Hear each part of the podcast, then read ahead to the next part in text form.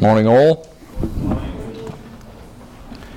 So, we've been thinking about the theme of uh, being known by God together this week. Um, I'm conscious that uh, some of you didn't make it to the first two, so a quick uh, recap. Uh, on Tuesday, we thought about the fact that uh, when we feel insignificant, uh, we can remember that the Lord knows our name, just as He knew Mary's name in John 20 and wiped the tears from her eyes. And then yesterday we looked at the fact that uh, being known by God brings us comfort in that our lives are recorded for, uh, before God, uh, our King. A scroll of remembrance is written uh, in Malachi 3. And today we're wondering about whether being known by God affects our conduct. And uh, we're looking at Colossians 3 and specifically the notion that our life is hidden with Christ in God and that very uh, intriguing phrase Christ is our life. Um, just to kick off, I thought I'd uh, think about that one piece of advice that you hear everywhere today in all sorts of contexts. Uh, if you want to get a standing ovation on Ellen or on uh, some rerun of uh, Oprah, all you've got to do is say this and it'll bring everyone to their feet. It turns up in uh, school captain's speeches, celebrity interviews, children's books, highbrow literature, philosophical discussions of ethical dilemmas, and to disagree with it is almost unthinkable. And most people think it's the best advice you can give. It's this be true to yourself. Yep, be true to yourself. Act in accordance with who you really are. And its appealing corollaries are things like follow your heart Think for yourself, resist external pressures, stand out from the crowd, be authentic. Um, personal autonomy is kind of at the heart of it. Each of us are individuals, and uh, we need to find our identity as individuals and express that. So, in everything from um, discussions about bioethics, sexual ethics, assisted dying, really comes down to this uh, your personal autonomy and whether the behaviour is true to yourself. It's one of those motherhood words, authenticity, that's uh, in there as well, and it's very difficult to disagree with. It's kind of like community, family, natural, organic, reformed, evangelical. I mean, you just can't disagree with it um, without getting in trouble. And psychologists, has to be said, recommend it. It's uh, something that, uh, authenticity that is, that's good for your well being, along with self esteem, vitality, and so on acting in accordance with your core self. It's certainly hard to disagree with. I mean, the opposite is to act like a phony, I suppose, or a fake. And uh, it's a more honest and open way of living um, that uh, um, doesn't rely on the opinion of others as to how you're going to live. So it's hard to speak against, but here goes. Um, despite its currency and widespread popularity, I think that we do have to dampen our enthusiasm, at least qualify um, the question, answer to the question, should you be true to yourself? The problem is that the appeal to authenticity can just be an excuse for questionable behaviour. If um, I do something that's inconsiderate of, of, others or even harmful to myself, I can just say, well, I'm, I'm being true to myself. What business is it of yours? Uh, virtues like patience, kindness, faithfulness can take a safe uh, a back seat compared with um, following your heart. And the real question is, what if my self is selfish? Um, the abusive spouse, the dishonest friend, the greedy workaholic, the malicious gossip can all claim to be true to themselves uh, when they're behaving in character. The problem with being true to yourself is that very often the self abuses the privilege. And taking authenticity as the sole or chief criterion for conduct uh, can uh, raise significant concerns. It can be a, an excuse for a sort of shallow and destructive narcissism. It ignores the fact that we're connected to each other, that uh, we're social beings, and our relationships can become disposable as they get uh, uh, run over by self expression. Uh, Charles Taylor, who's written about this kind of thing, uh, uh, a philosopher from Canada, writes I can define my identity only against the background of things that matter. To bracket out history, nature, society, the demands of solidarity eliminates all the candidates for what matters. And then we mustn't forget, of course, Jesus' famous words out of the heart, should you follow your heart? Well, out of the heart come evil thoughts, murder, adultery, sexual immorality, theft, uh, false testimony, slander. Uh, fo- following your heart can sometimes be a bad idea. Uh, Ecclesiastes 11.5 puts it well. Tell young people to follow the ways of your heart. Sounds good, doesn't it? And the end of the verse says, Know that for all these things the Lord will bring you into judgment. so perhaps the biggest problem, though, with thinking that you should be true to yourself is that it's a bit naive. Because it's true that who you are affects how you behave, but how you behave will also affect who you are. So C.S. Lewis put it this way he said, Every time you make a choice, you are turning the central part of you into something a little different from what it was before. So authenticity is a two way street. We act out of our identity, and our repeated acts will change our identity. So, friends, does the Bible espouse the ideal of authenticity for believers? Should you be true to yourself? Well, I think to unpack that, we, there are two questions really. The first one is what is the self? What's a self? The word self was actually used in our passage, but I'll explain in a few moments why it's a bad translation. Um, and then the second one is we'll get to the big, the big idea should you be true to yourself? And both questions I think are answered very well in Colossians 3. Well, what is a self? What is your self? Uh, Richard Bauckham says that there are two sides to the self. He says the self is a unique and particular centre of personal identity that can be characterised as relational and narratival. Now, stick with me here. So, relational and narratival, what does he mean? Well, um, uh, where is it? It's relational in that it's formed in personal relationships. So, you are who you are because of the relationships around you. And it's narratival in that it's formed in and through time and finds a unique identity in a story, both past, present, and expected future. So there are two things there's a relational self, you're a social being, and there's a narratival self, you are your story. So, first of all, the relational self. The self understood as an autonomous individual really doesn't exist. And there was a newspaper article some years ago uh, where a, a man uh, lived a life of a genuine hermit, had no contact with anyone. And in the end, one of the lines he said when he was finally interviewed 40 years later was, My identity just slipped away. As much as our hyper individualistic age might see personal identity as a do it yourself project, the truth is people come to know themselves by being known by other people. And uh, I was thinking about this with uh, looking in the mirror uh, recently. So uh, all I get to see is this, okay, the straight on me. Then I go and try and clothes in a, uh, um, a, department store or in a clothes shop, and I go into the uh, room to put them on, and they often have mirrors all around you. And I kind of look and think, who is that? Oh, goodness gracious. And, but you see me better than I see myself. And I think there's some uh, truth to that, that we get to know ourselves by being known by others. And as our theme has shown this week, the most important relationship in this space is the fact that we are known by God. As Galatians 4, Paul says to the Galatians, at one time you didn't know God, now you do know God, or rather, you're known by God.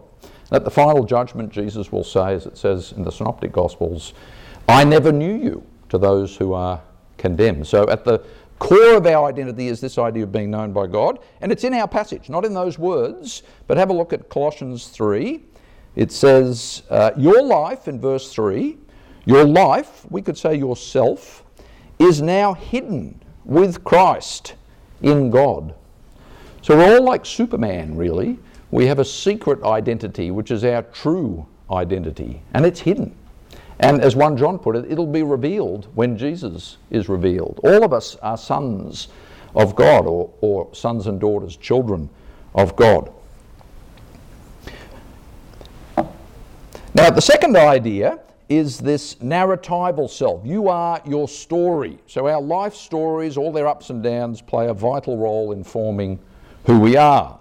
It's not just experiences in a person's own lifetime that forge their identity. I met a friend at church who uh, had serious uh, anxiety and other issues because his parents had uh, been persecuted in the Holocaust. He had nothing to do with it personally, but because of that family history, it had profoundly affected him in the present.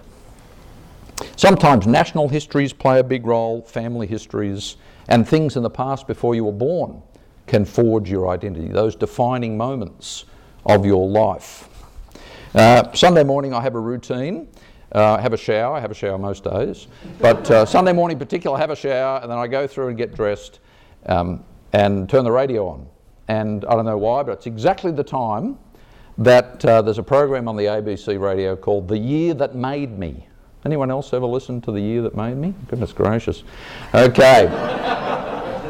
I recommend it. So it's, uh, it's this idea, the define, they, they interview someone, usually a famous person, about the defining moment of their lives. What was the big moment, the year that made you who you are today and uh, fed through to how you behave and uh, the kind of conduct you have today. So Lisa McCune, who's an actress, said it was the year that she gave birth to her first child, 2001. That changed her forever. Tim Winton, the, uh, uh the famous West Australian novelist, uh, his was in 1978 when he was involved in a horrible car crash. And that kind of woke him up and changed the way his whole direction of life changed through that car crash. So sometimes it's, it's not a, a nice thing that defines your identity. Um, Alison Lester, a children's author, was 2006 when she got pneumonia. Uh, Jeff Kennett, former Victorian Premier, it was when he was conscripted into the army. Uh, Akmal Saleh, the comedian, uh, the year that he was, uh, sorry, it was 78 when his father died suddenly. And Chris Judd, uh, can you guess? It's the year he won the first Brownlow medal. So the sports people are the least interesting on, on these kind of questions. Now, our passage has this same idea. And it's one we'll come to in a few minutes' time when we come to the Lord's Supper, of course. And it's this idea that Christ is our life story. It's a very odd idea, really. Someone else, the experiences, the fact that Jesus died and rose, is more important for my identity than anything that will happen in my lifetime. There are important things that happen in my life, and they affect myself, my identity, but the really core thing, the secret identity, the true me, was forged when Jesus died and rose. Have a look. Verse 1 You have been raised with Christ. So when Christ rose, that was with you. Christ didn't just die as your substitute, as your representative. Uh, where Christ, uh, set your hearts on things above, where Christ is seated at the right hand of God. Set your minds on things above, not on earthly things, for you died. Not in my lifetime. It's talking about I died with Christ. Your life, yourself, is now hidden with Christ in God. When Christ, who is your life, you can almost say your life story, dying, rising, dying to sin, rising to new life appears, you will appear with him in glory, and finally, it will be clear who you really are. So we have the shared memory together, friends, which we celebrate today in the Lord's Supper, that we died with Christ, and we have a defining destiny that we will appear with him in glory. Okay, the second question should you be true to yourself? Well, the uh, uh, the New Testament does recommend being true to yourself, true to your true self, as someone known by God whose life is hidden with Christ in God. And as children of God, we're included in God's story and we tell Christ's story as our own story. We reckon ourselves dead to sin and self interest and seek to live in the light of sharing His glorious future. And Paul's teaching in this beautiful passage in Colossians that was read has three ways of saying that you should be true to your new self or true to yourself, living, living in accordance with your true self. So, to be true to yourself, you have to dress appropriately. Sounds odd, but that's what the passage says. It says it several times. Verses 9 and 10, it says, You're taken off your old self. And uh, verse 10, you've put on new clothing. And then down in verses 12, uh, it says, uh, As God's chosen people, holy and dearly loved, clothe yourselves with compassion. This is this lovely metaphor of being undressed and then clothed. You might think there's some significance to how people dress in a church context reading this. And then over all these things, put on love. Take certain things off, put other things on. A tradesman wears overalls, not black tie. A firefighter turnout gear, not shorts and t shirt. A judge, wig and robes, not smart casual. And in the same way, a child of God must take off the garb of the old self and instead put on love. So, you want to know what the Christian life is about? It's about knowing who you are and dressing appropriately. You need to know how to dress. When a Christian behaves immorally, with slander, malice, etc., as we see in this passage, the problem is they've forgotten who they are. And they're not behaving in accordance with their new identity. And uh, verse 11 makes it clear that really the, the self language that we see in verses 9 and 10, take off the old self, put on the new self, is a bit ambiguous because it's not an individual idea, it's a corporate idea. We put on Christ as uh, uh, Paul says in other passages. And we take off the old self, which is really the old man. It's anthropos in Greek, if you're into that kind of thing.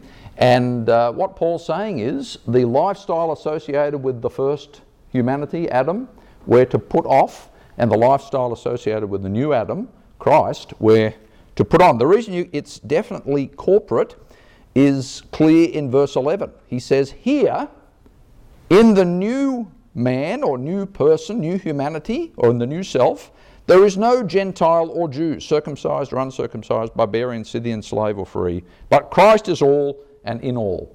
So it's, I don't know about you, but my, um, myself never had a circumcised or uncircumcised. There's no barbarian or Scythian in there. So he's talking about a corporate thing, isn't he? So all of us, in one sense, have the same identity, as odd as that might sound. Um, a second way to be true to yourself is, um, oh, I've just gone on and done it, is to put off the old self and to put on the new. And then the third way to be true to yourself is to be renewed, as it says in verse 10, in knowledge and in the image of God. Be renewed. The new humanity is to be renewed in knowledge and in the image of its Creator. So, our growth in knowledge is both the goal and means of this renewal, and it's knowledge of God and of Christ and of ourselves in Christ, hidden with God in Christ. So, we are those whose true identities are hidden with Christ in God. And renewal into the image of God is the outcome of this process. And it's no accident that Paul says in 115 of this letter that Christ is the image of God. So the image of God, which was um, sullied and damaged through Adam's sin and us following in his train, is renewed in Christ. So in Colossians 3, we see that our new identity as those who died and rose with Christ and our lives hidden with Him give us moral direction, and con- there's a conduct attached to this new identity. But the focus is not just on our present identity. It's not that you're to be true to yourself as you are now. There are three forms of Christian self expression, if you like. We're to be who we will be in Christ. So the future, we're to think of ourselves as those who've died and risen with Christ and will appear with Him in glory and therefore behave in a Christ like manner now. We're to think too of the past uh, we're to be who we were intended to be, who Adam was intended to be, as members of the new humanity, renewed in the image of God. We're to rid ourselves of anger and lies and so on. And we are in, to be true to ourselves in the present as well. So be who, we, who you are in Christ, as verses 12 to 14 say, as God's chosen people, holy, dearly loved now Clothe yourselves with compassion, kindness, humility. You see the consistency between the identity and the behaviour. Now, we're social beings known by God, we're narratival beings. Uh, we are our stories, and our story is at uh, bottom level connected with the story of Christ. Sometimes people talk of life stories as having defining moments, like the year that made me, and signature moves. Do you ever hear that language when they talk about uh, different people? So, a defining moment is that point at which the essential character of a person is established. It's that identity forming event. It's who you become that then flows into your behaviour. It can be an achievement or a failure, something you do or something's done to you, something in your history. And then the signature move is that which sums up and expresses that identity. Its performance distills the character of that person. It's when that person does something and you, you say to yourself, oh, that's just so Frank. Yep, that's just so like Frank that he would say or do that.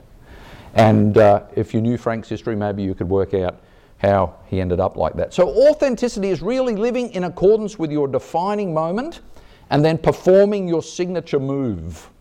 Now, I've got a bunch of examples, most of which were before you were born, so I'm a bit worried about this, but we'll go anyway. So, the defining moment of those people, to give you a corporate example, who grew up in the Depression, was that experience of poverty. And their signature move is kind of frugality. If you've ever known someone like that, that was just typical of them. Every day they would act in a certain way because of that, that experience they had in the Great Depression. There was a Great Depression back there, if, for those of you who didn't know. Uh, Mahatma Gandhi, his defining moment was his part in the 1930 Salt March, which was a non-violent pro- protest against the British salt monopoly in India. And then his signature move became passive resistance. And that's what characterised him. When he, when he stood there and was beaten in the protests, people said that, oh, that's just so Mahatma Gandhi. Well, maybe not, but that's the kind of thing you could have said. Muhammad Ali, his defining moment, well, he had several, but he was win, the one I'm thinking of he, uh, was when he retook the world heavyweight boxing title against George Foreman in, in 1974 in Zaire, the Rumble in the Jungle. And uh, his, uh, if you know about that, the rope-a-dope, his signature move was uh, the kind of um, floating like a butterfly and stinging like a bee.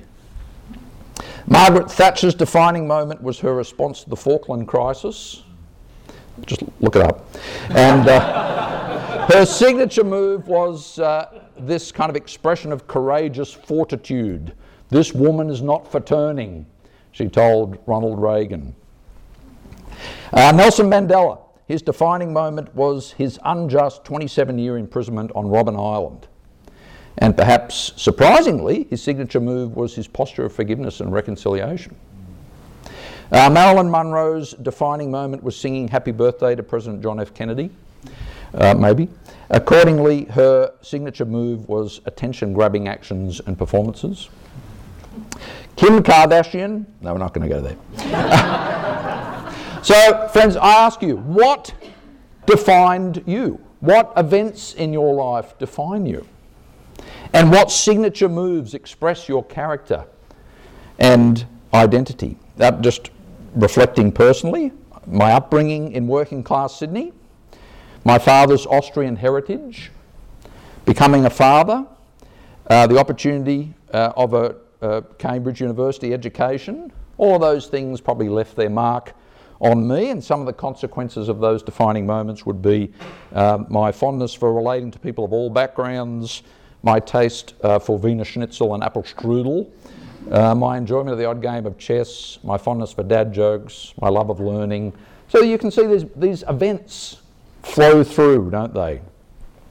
But in the deepest sense, the core identity of believers who are known by God as His children who are in union with Christ, whose life is the story of Christ, brings its own defining moment and signature moves. According to Colossians 3, the, the, defining moment of all of believers in Christ is something that happened 2,000 years ago. We died and rose with Christ, and now we live in union with Him. Our moment of truth happened 2,000 uh, uh, years ago. That memory which defines us forever. It changes everything. We would not be who we are today if it were not for the death and resurrection of Christ. And our signature move grows out of that identity. And it is, of course, the act of love. Have a look, verse 14. Over all these virtues, put on love, which binds them all together in unity. So, just as our identity as children of God was forged through an act of amazing love, God so loved the world, so we are to live lives of costly, selfless, other centered love. That's when people should say, Oh, that's so Brian. I only wish. But that's what we want, isn't it? We want that consistency between our defining moment.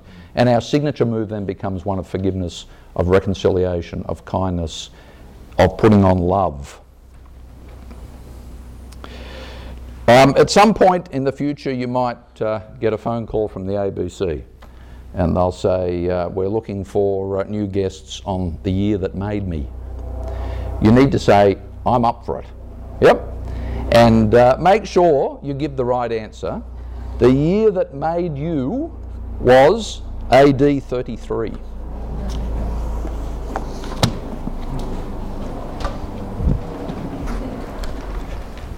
Thank you, Brian. Um, my name is Jess, and I'm going to be leading us in intercession this morning. Um, at Ridley, we always do, uh, we can have two focuses in our intercession.